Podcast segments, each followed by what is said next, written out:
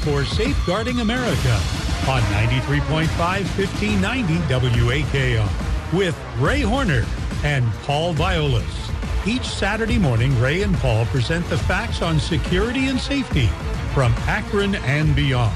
To ask or text a question, the number is 330-370-1590. Now, Safeguarding America with Ray Horner and Paul Viollis. 93.5, 1590 WAKR. Good morning to you. Seven minutes after 10 o'clock, and welcome to another edition of Safeguarding America. I'm Ray Horner. He is Paul Viollis with the Viollis Group. He is the president, CEO, and joins us each and every Saturday. He's the host. I try to chime in with the show and get some questions and get the text messages and emails out. And that's where we are going to go this week. And I'll bring in Paul kind of an open forum for you because each and every week we get emails, we get text questions really from around the globe of people listening to the show with their concerns, specific things in regards to safety and security. And Paul has put a majority of these together. I have some as well who have emailed me at the radio station,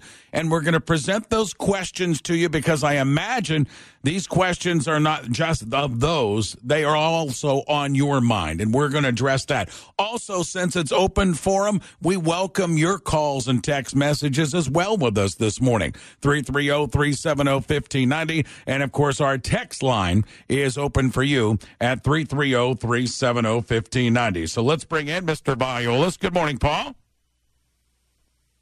Hey, good morning, Ray. How was your week? It was uh, busy, to say the least, and continues this evening. I'm going to be out at uh, Goodyear Theater with uh, Gordon Lightfoot this evening for a concert. My son moved back from Nice. Kent State. It's it's been hectic, but uh, looking forward to this show with you today. I'm glad it was a good week, and I'm sure it's great to have your son back. Yeah. You know, I got to tell you, when we decided to do this as far as a full audience show, um, I thought it was a really good idea at the time. But when when, when I started to, to see the feedback that we got and the, just the amount of emails that came in at, at, at info at Viollis, that's why I pinged you back and I said, Ray, you're on to something here. So for everyone to, to kind of put your arms around this right now, what we did was we sent out a message on social media. And uh, thanks to, to everybody that, that, that kind of jumped in on that. And the question was, what's keeping you up at night? Right? Because think about it. I don't care where you live, how much money you have, color of your skin, your religious preference, sexual preference. It makes no difference. There's a whole bunch of stuff keeping us up at night. So we threw the question out there, right, Ray? And I, I like Yeah. the question. So what's keeping you up at night? Over 131 responses as of this as of this morning. So what I want to say is that everyone that wrote in, um, obviously we're not going to be able to get to everyone's questions. What we did, and this you know there's no great science to this, but what we did was we took the categories and we tried to cover every category as many as we could, because there were, as you said, Ray, there were a lot of people that wrote in about the same thing. So we tried to lump those as much as we could together. We are not going to cover everyone today. We're going to have to do this again to cover everybody's questions. If you like this as an audience and you want to be part of the content development of the show, hey, all you have to do is write in info at Viollis. You can send it to PV at Viollis. You can send it to Ray's email. You can send it to the station. Write us on social media. It doesn't make a difference. The key part about this is to make sure that we're validating safeguarding America. And the only way we can validate content is to make sure that we embrace what it is that's actually keeping you up at night. So we know we're covering the things, right, Ray, Yeah. that we want to cover. A- And I can say this, and, and Paul and I have a relationship for about the last three or four years on the radio Right. station here with his uh, previous work and such. And I have thrown a ton of subjects at Paul in regards to safety and security, everything from national matters to backyard matters. And each and every one of them, he has been spot on because he's kind of been there, done that in the world of law enforcement. So don't hesitate with anything that is on your mind in regards to safety and security. So, so Paul, well, that said, if you don't mind, let's let's jump into it. We have Angela from New Jersey who sent us in an email, and it says, Because of my dad's health, I have to admit him to a nursing home, and it's killing me. How do I check them out to make sure he's okay?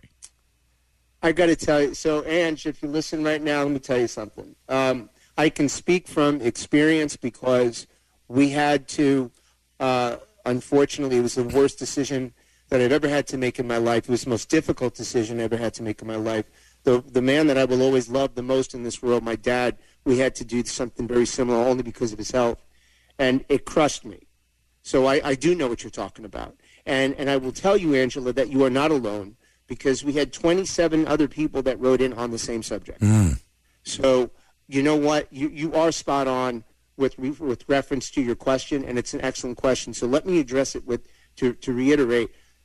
How do you vet a nursing home, a long ter- a long term care facility? How do you vet them? So for those of us that have been through this, then we, we kind of understand. I can tell you from personal and an investigative standpoint. The very first thing that there's a list, and I'll tell you real quick.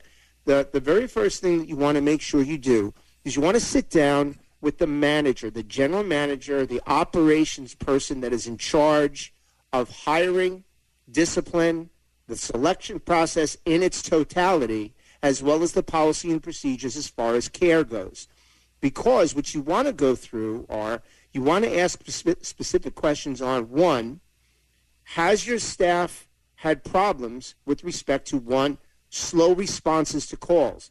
If your dad is in the room and he's hitting a button and no one's coming, that's a problem. So you want to find out what that response is to them. Two, poor food quality. Poor food quality is way up on the top of the list as far as the problems in nursing homes and long-term care facilities. Um, it just is. So, and there are those, like any other profession, no one's cre- not everyone's created equal. There are great facilities, and there are ones that are not great.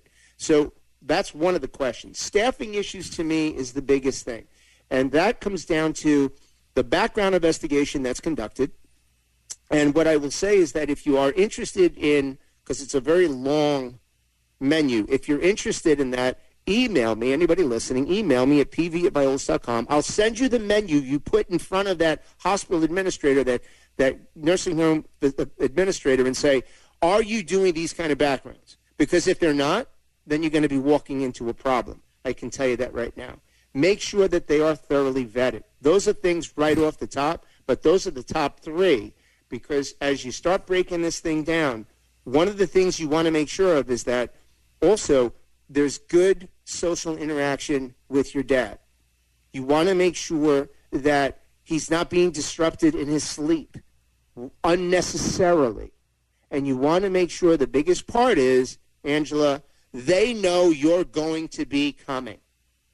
Because if they do, his treatment is going to be incredibly different. So find a location that's close to the family so frequent visits will be a reality. I hope that helps, Angela. COVID has really complicated these matters as well, oh, God, as yeah. far as visitation and such. Now, this is something also as an update on this, and I urge Angela and others to check out in their state. And Angela sent us the uh, email from New Jersey, but in Ohio, they now have passed regulations where you're allowed to go to these facilities and install, as long as it's okay, and they, they passed the ordinance, so it will be to install cameras into the rooms, which to me is a big step when you talk about elder care. So I urge anyone who sent in that question to go down that road in your state to see if you're eligible to install a camera inside that room.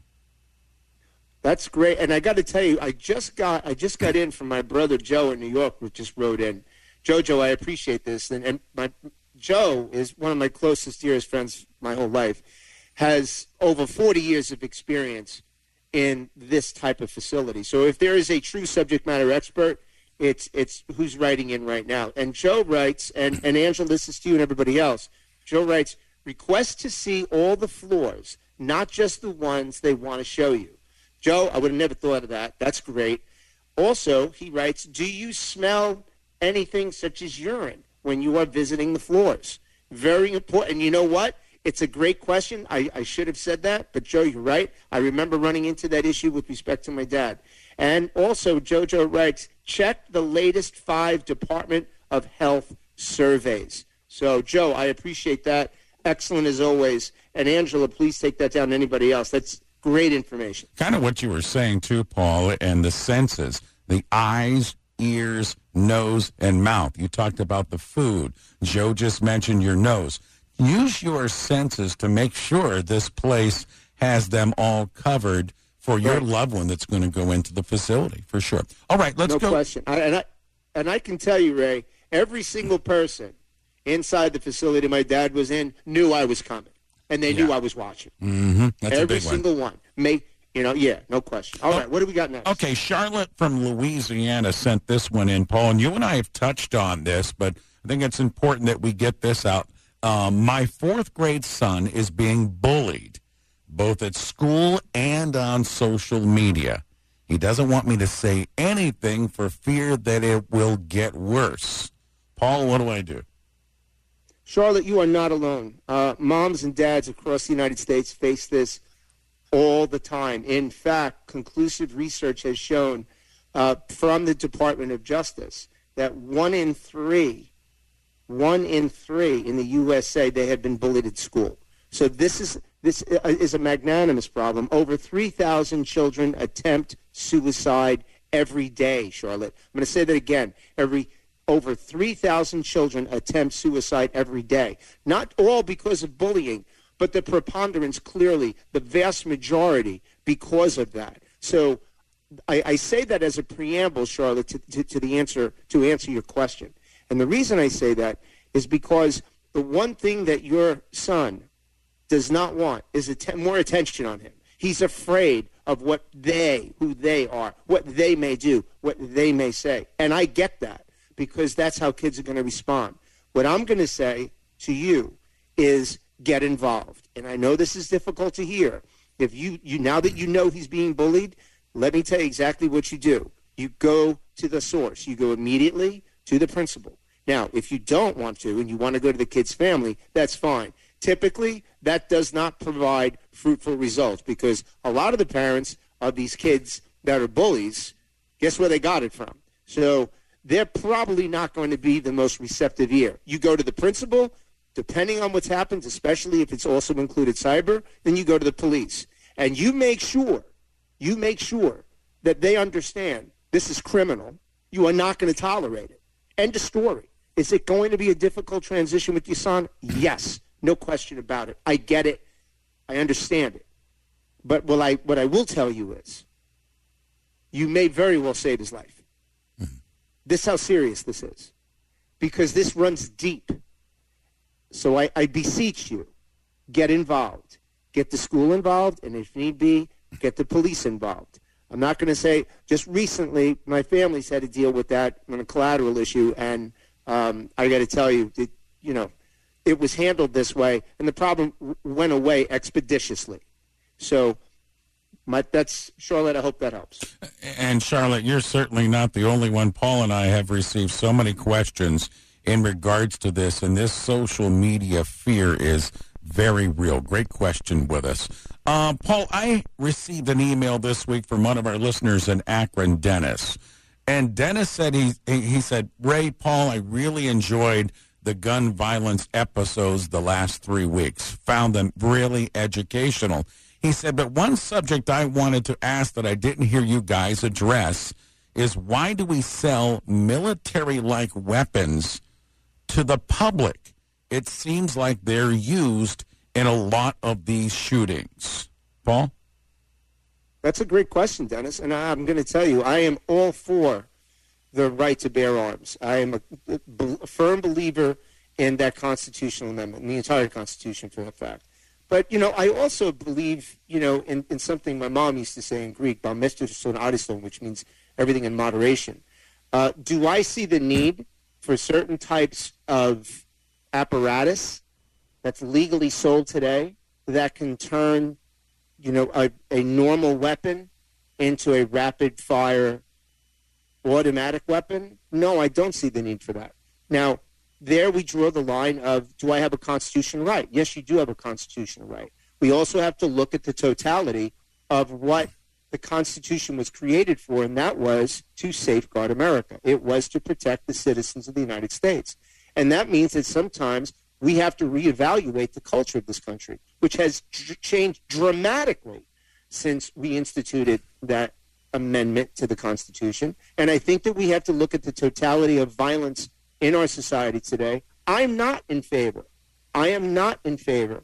We look at what, and, and we can look at the bump stock, for example, but I'm not going to get into that too deep. But what I will say is when we look at a case like Las Vegas, and I covered that shooting, you're looking, you're looking at a guy that was picking people off like, like fish in a barrel. So yes, I do think that we need to reevaluate what's actually being sold because clearly no one's going deer hunting with an automatic weapon. So I think we need to reevaluate what is and what isn't. Uh, I would agree with that, Dennis. Boy, that's a great answer, Paul. Well done. Paul Viollis, Ombre Horner at Safeguarding America. Paul, here's another one sent in from Clifford in Cleveland. It says, guys, while I was driving last week and listening to the show, I didn't get a chance to call or text in. So can you explain why you think we should have to tell a police officer we have a gun in the car? Clifford, that's a really good question. And, and if I didn't answer that completely the last time, I'm really glad that you brought that up because that means I didn't, I didn't do what I should have done. And I'm glad you said that. So let me be very specific about that. There are two parts about a traffic stop that I'm going to address right now. One, I have disagreed with since I was the commander of a state police academy. And that is that police, unfortunately, police aren't obligated to tell you why they pulled you over. A lot of people don't know that. I disagree with that, especially in our society today, and I'm going to tell you why, and then I'm going to get to the gun issue, but I have to address one before the other. Our culture in our society has changed magnanimously. I remember the first time I got pulled over, it was on the Clearview Expressway in Queens and I was a 17 year old kid, you know, blazing far, in, in, in, with speeds in far in excess of the legal limit. There's no question about that. He had every right to pull me over. When this guy got out of the car, it looked like he was never stopping to get out of the car. He had the biggest head I've ever seen in my life. And he stuck his head in my window and said, Where's the fire? I was terrified. I, I, I couldn't even speak. It was a different culture in 1977 at that point than we are today. I think that, you know, and I have taught cops this over the years, it's important to tell somebody why they were stopped. A lot of cops really just don't do that. What that, what that does in our society today is it enhances inherent conflict in the communication. And what that does is it escalates to a point where force is going to be used when it should never have been used. It's a very simple thing to tell somebody why you have detained them. So the reason I use that as the preamble is because your question was on why is it important to tell a cop that you've got a gun in the car? Because what we teach police, first and foremost, is officer safety comes first. If you're not safe and something happens to you, you can't protect the public. The best thing to do, if you have a gun in the car, is to tell the cop, yes, I do have a gun in the car. Don't try to, you know, conceal it. Tell him you got a gun in the car that's for your safety. That's for his safety. He knows how to handle things a little bit differently as opposed to coming across it in an adverse manner. So that's why it's very important because not just for your safety, but for the cop's safety and to de-escalate a level of conflict that simply you know we shouldn't have to go to. Yeah, Paul. I'm just going to say I've, I've obviously never been in those show uh, those shoes. But if you come forward and say, I have a gun in the vehicle, does that automatically, for the officer, de escalate a little bit of the tension or a little bit of stress that the officer is feeling? Very much so. I mean, and, and granted, not all cops are created equal. And I mean, you, and I hope everyone understands my point here is you, you know that I've been and will always be an advocate for our police and spent my career in law enforcement. But not all cops are created equal. And there are, you know, there's plenty of them out there that shouldn't be cops. And I'll say that right now. There are ones that abuse their right to pull people over. There are ones that don't do the right thing. And it's those few that create hardship for the many. If you step up and you at least volunteer that, if you're dealing with a good cop at that point, and the vast majority are, then you're going to de escalate conflict because you're showing concern for that moment. And that ladies and gentlemen, is something you can control at a traffic stop. Paul, one of the emails that I got, and I thought it was really interesting, and I wanted to throw it your way, was from one of our listeners in Akron by the name of Ted. And Ted said, I enjoy the show every Saturday morning, and I've heard you guys talk about Paul being boots on the ground during 9 11. And he said, Paul, what was that like? I've never had an opportunity to hear firsthand what was that like on the ground that day? So uh, you don't have to go on in great detail, Paul, because I imagine it's pretty emotional. But maybe hit that subject for Ted and all of us, if you don't mind. Yeah, Ted, you just got me, man. I got to tell you, that's a that's a serious rewind button. But I, I will tell you, what was it like? Um, wow.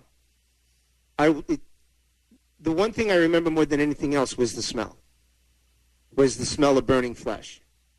Um, I still I still have nightmares on that one. Um, you know, I, I ran a couple of teams there, uh, and we were responsible for securing iconic sites in New York that were potentially targets. And going to going downtown and, and seeing, you know, the military and military vehicles and just smoke everywhere and just the amount of things that were being discovered, you know, uh, was just crazy. But then by the same token, what sticks out in my head was the incredible sense of patriotism that resonated through everybody. The love of our country, the unity, the how it brought people together. I can tell you that there were no color there was no color of skin or language or ethnicity difference at that point. We were Americans, and we were going to get revenge, and that was what resonated on 9/11. And every day, every day that we worked together, that we were down there. I mean, the optics behind it. I know there's a lot of pictures. There's a million of them at this point. None of it do it justice. Um, none, none of it. None of it. But uh, yeah, all right, Ted, you got me on that one, man. That's that's uh, that's, a powerful emotional. question, but that that's mm-hmm. that, that's I remember the really bad, uh, but I also remember the really good. Paul Viollis, Ray Horner, it is Safeguarding America. Paul, let's go to Sal and Teresa, Long Island, New York, who sent us in this email. And it says, My daughter is a 19 year old sophomore in college and just emailed us making wanting to know about studying abroad in Europe this coming fall. With everything going on, Paul, is this a safe move and should we let her go? All right. So I first have to say, Ray, as an Italian American, if you you can't tell me that Sal and Teresa are not Italian names like that, I, I, would I'll bet you right now. Hey Sal, does anybody call you Sally? Hey Sally, we're going over there for a sausage sandwich. I think. Oh my God, I love it. So Sal, Teresa, um, with everything going on, let's let's break that question down. One, where in Europe? So if you want, I'm more than happy to help you with this because there's a lot of specificity that comes with it. Email me at pv at viollis.com with the itinerary is. I'll vet it for you at no charge, and I'll send it back to you. But the, to answer the question about vetting studying abroad, number one, it's uh, examining the location itself. One of the things that we learned over the years past is that there's no place that you can check the box and say that it's constantly safe. So you have to investigate the location, not just the country, but the local venue. Where are they going to be staying? Who are they going to be staying with? What level of security is there? And then a brief risk assessment on the area. Risk of terrorism. What is the health conditions right there? And what's pending and what's looming over that particular area. Last but not least is you want to vet their transportation from wheels down in country to wheels up. How are they getting around? In Europe, a lot of this is by train. That can be problematic depending on the country that they're going to and the rail service that they're going to use, all of which can be vetted. Last but not least, if they are going to be staying, Sal, if you're going to if you're going to let your daughter, your 19-year-old daughter, if you are going to let her go, you better know who she's staying with. And do not trust the school. Yes, I know all people from academia right now are cringing. I'm telling you, do not rely on the college or university's risk management program to thoroughly vet this trip. You need to do it yourself. Brief case scenario. We did a case for a client not too long ago. Very, very prominent person in the Jewish American community in New York. Their 19-year-old daughter was going to be studying abroad. We did a background on the family. It turns out the guy had an alternative identity, and we found it in the deep web, and he was a neo-Nazi. So you imagine how well that went over with this particular family. After the blood came back to the dad's head, they addressed it with the school. So Sal, Teresa, great question. That's the, the macro level of, of vetting that. Uh, but last but not least, remember, pv at viollis.com. Send me an email. I'll vet the itinerary for you, give you some peace of mind. Paul, another email question says, and we've addressed this too, but we'll hit it again, and I'll let you go here. With all this hacking going on, what is the best way to protect my computers at home? Okay, so um, let, let's uh, let's let's break that down real quick. With respect, this is the simplest thing and the simplest and the, the most direct way to answer that question. You have an open port. You have to have an open port or a gateway from the cable company or from the company that's providing you access to the internet into your home. That open port is the part that gets compromised. The simplest way to protect yourself from someone sitting outside and compromising your system, the simplest way is to look for a local vendor. If you don't have one in your area or not sure, email me and we'll find one for you. Okay? No cost. We'll find one for you. But you want to find someone to install an encrypted firewall. You know, specifically, you want to look at AES 256 or 256-bit encrypted firewall. It attaches and connects to a very simple device. One side you plug in coming in from the cable line. The other side you plug in to the router dispensing data, metadata, and connectivity throughout the house. And that means to your ring, you know, or any your anything that's connecting to Wi-Fi. What that does is it encrypts the signal and protects it coming in and coming out. Last but not least is make sure that you stay away from public email boxes. And and I know that everybody's cringing right now because everybody's on Gmail, everybody's on Yahoo, Hotmail. Here's the analogy: if you are sending anything over email that you don't want other people to see, then get off a public email box because all of pub Gmail, Hotmail, all they are is like taking a file cabinet, opening the drawers, putting all your stuff in them, and then leave it open in Penn Station in the middle of you know rush hour and that's pretty much what a public email box is. So, one, you protect the connectivity. And two, you get on a more secure email that you could monitor, which is not expensive anymore. And that will get you where you need to go. We have one more question available, uh, Paul, here before we have to take another break. And this was sent in from Patty from Chicago, Paul. And it says, I like to jog after work at night. Do you have any tips on how I can incorporate safety measures to make me feel more safe?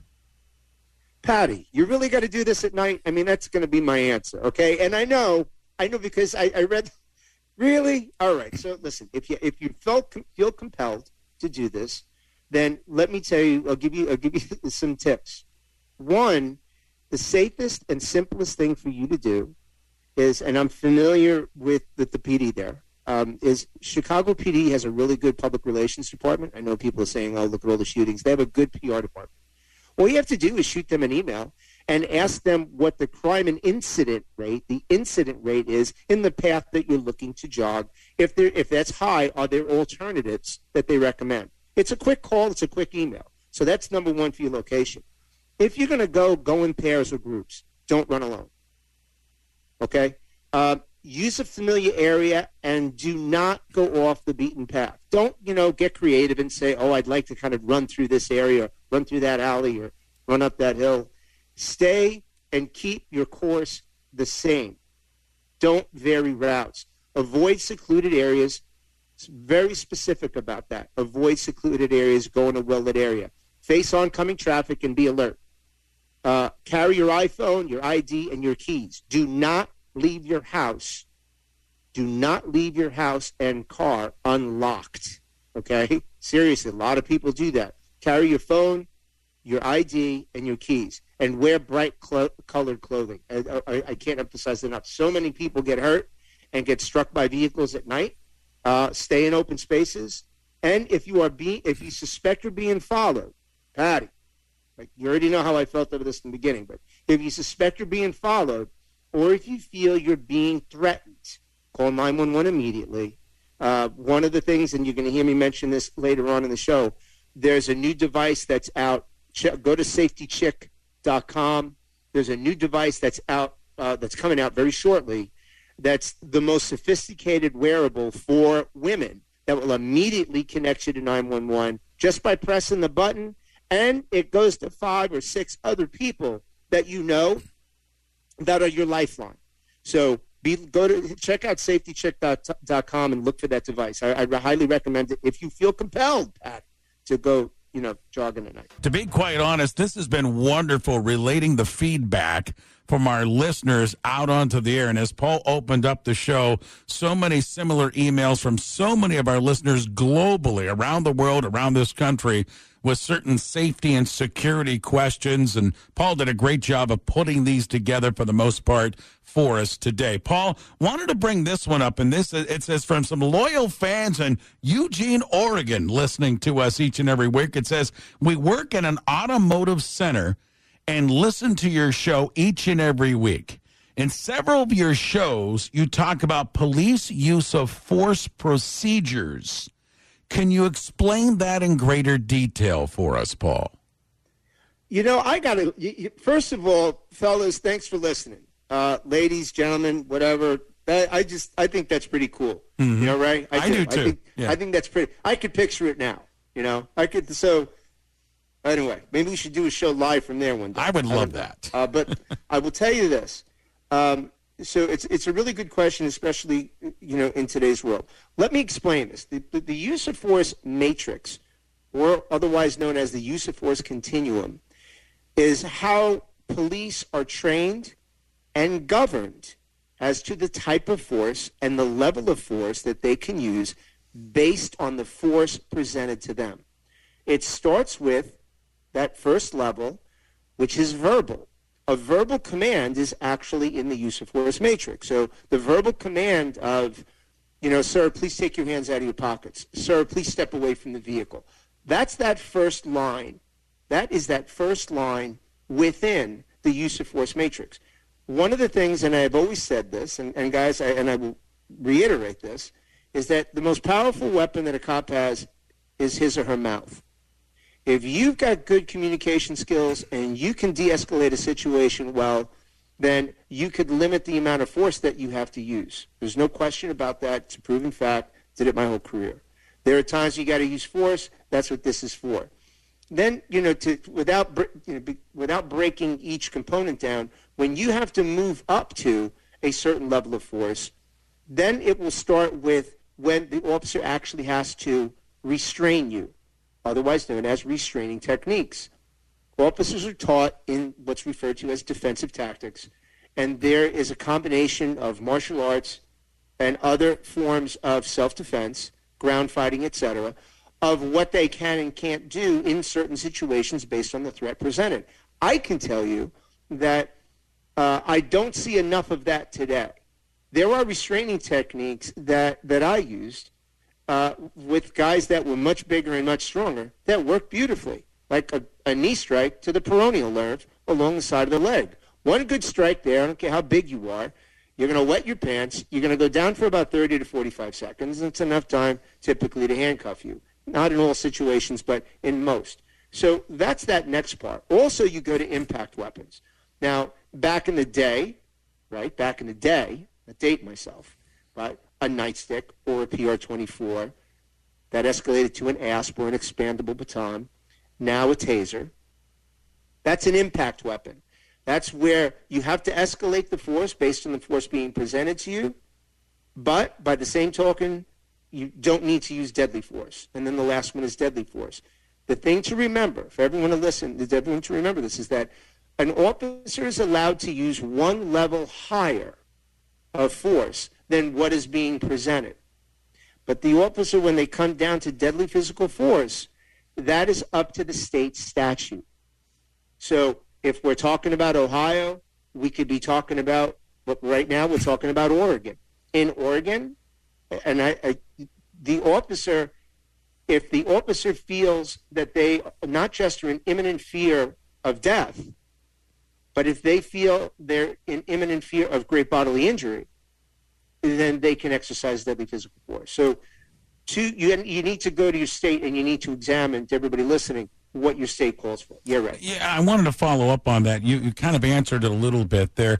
Paul, does each state train differently their officers? Because you brought yes. up the word restraint, and we heard about the situation in Minnesota with Chauvin and all that stuff. Does each state train restraint differently, or is it universal? No, no, I wish they did, and they don't. Uh, each state has a, a, board of governance over police training and police standards. Um, and, and when I say police, that, that goes to you know police, it goes to corrections, it goes to probation and parole, uh, all forms of law enforcement. Those standards are the minimum standards. So when we say minimum standards, you can say that the basic academy is required to have 400 hours. That police academy then can can exceed that to 800 hours if they want, but they have to meet the minimum. We do not have any correlation from state to state. There are a lot of overlap. There's a lot of overlap. There's a lot of common ground, but there's no federal standard. The use of force matrix is pretty much the only thing that we have that's relatively federal or that people that, that states abide by. But there is no continuity with respect to the number of hours trained. More importantly, the number of hours in respective blocks. There's no continuity on how police officers are selected, the selection process, how well they're vetted. There's no continuity to that either. That's state by state, and in many cases, it's agency by agency. And then my final question on this topic. This is a great question. Thanks for the group out there in Eugene, Oregon, sending it in. Yeah, you guys are great. When a police officer comes upon a situation, Paul, is it also universal the first things that come out of their mouth? When you say it's it's universal, it, it means the, like do they have response? to say police officer drop your gun or police officer yeah. drop that weapon or police officer, uh, you know. I guess is it universal what they must say to address yes. and let people know that there's an officer on the grounds? When humanly possible, when humanly possible, yes. Okay. And, and that's the best way to answer that question identifying yourself is critical. Now, uh, we're talking about anything from a search warrant or a no-knock search warrant to any situation. A lot of plainclothes cops out there. You will also find that when you've got plainclothes cops that are responding to a situation, when they call their com center on the radio, they're going to say, plainclothes officer is going to be responding in such and such a vehicle wearing such and such clothing. They're going to say that. So, yes, that's, yeah you, really do need to announce yourself. Welcome to the Viollis Vault. And certainly there is a lot of pressure right now, a lot of outcry and being spoken, Roe versus Wade. Kind of a connection here, and we save this question for the final couple of minutes. Paul, it says, I am a pastor of a growing congregation in Missouri, and my church council feels we should have armed security. What are you success? And this was sent in by Pastor Jim in Missouri listening to us this morning. Good morning, Pastor, and, and thank you for writing in. As, uh, as your timing is impeccable, unfortunately. Um, but it's a very valuable question, and we have just a little bit of time, so I'm going to answer your question quickly. But it, I, I offer a couple of things. One, pick up the book Securing the Sacred by a very dear friend of mine, Eric Konohia. You can get it on Amazon every single thing that any uh, church administrator right now that's concerned about with respect to these protests and the threats that have been made to churches specifically. You're going to find the answers in that book. Again, Securing the Sacred by Eric Konohia. It's on Amazon. Uh, one, make sure. I, first, I agree with you, Church Council. Two, you need to conduct a vulnerability assessment, um, and I can email you. You can email me, and I will send you exactly what that looks like. But that will identify with respect to where the vulnerabilities are from access control and procedures, how large the church is, et cetera, how to properly secure it.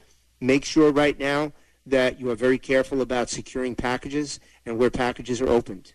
Uh, I know that's a, a terrible thing to say, but what the kind of threats that are being presented right now based on groups that are already already going public with their intentions of going after churches, make sure We are. It's more than foreseeable. We're going to have churches bombed. So make sure that you have a package screening process in place. And three, you really need to look at closely access control and being able to mitigate a shooting expeditiously if God forbid it happens. I want to point this out as, we, as, as being that we are in the vault at this point.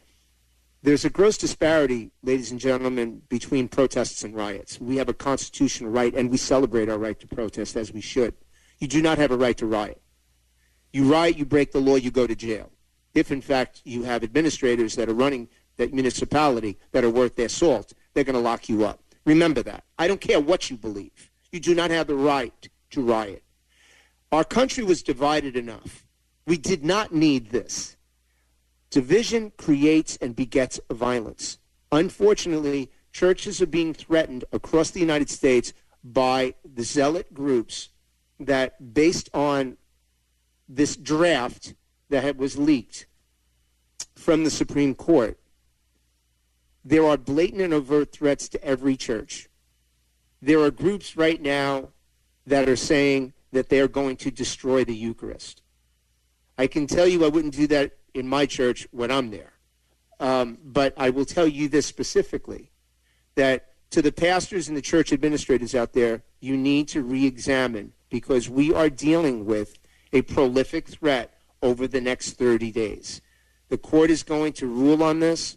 There is no question about that. We're going to see it towards the end of June before the before the court adjourns, and we're going to have to deal with the aftermath. I'm not offering an opinion on this. I am stating a fact. Risk level is high, and yes, I would certainly look at securing your church. We had a lot and far too much division in this country. I'm not even going to touch that right now, but I will tell you we need to take preemptive measures to protect people, specifically in churches, for over the next month or two. Right. He's Paul Viollis. I'm Ray Horner, Safeguarding America. Great questions today. Keep them coming in to us. PV at viollis.com, R Horner at RCRG. Thanks for listening to Safeguarding America.